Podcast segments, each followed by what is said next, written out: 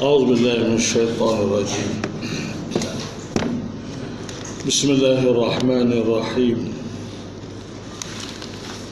السلام عليكم ورحمة الله تعالى وبركاته. الحمد لله رب العالمين والصلاة والسلام على أشرف الأنبياء والمرسلين وعلى آله وصحبه أجمعين.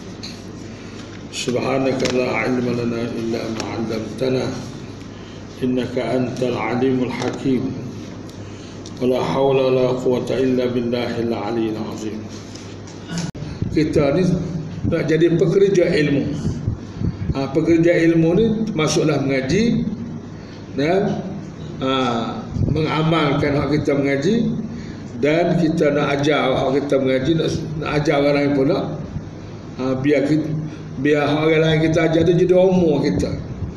Umur kita tak banyak dah.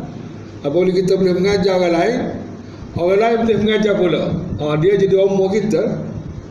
Ha, boleh memanjangkan umur kita di mana apa yang dia dapat kita juga akan dapat. Hasil pahala yang dia dapat tu kita boleh dapat juga. Itulah ilmu yang menjadi sedekah pada ilmu yang memberi manfaat yang akan jadi harta kita yang hakiki dan abadi sampai kiamat ha, begitulah seterusnya jadi dua tuan sekarang ni kita round ketiga dah ni kita nak babi boleh ha, mengaji mengajar dan sabar boleh amal ni tiga-tiga tu Nah, jangan hanya sekadar nak dengar saja. Eh?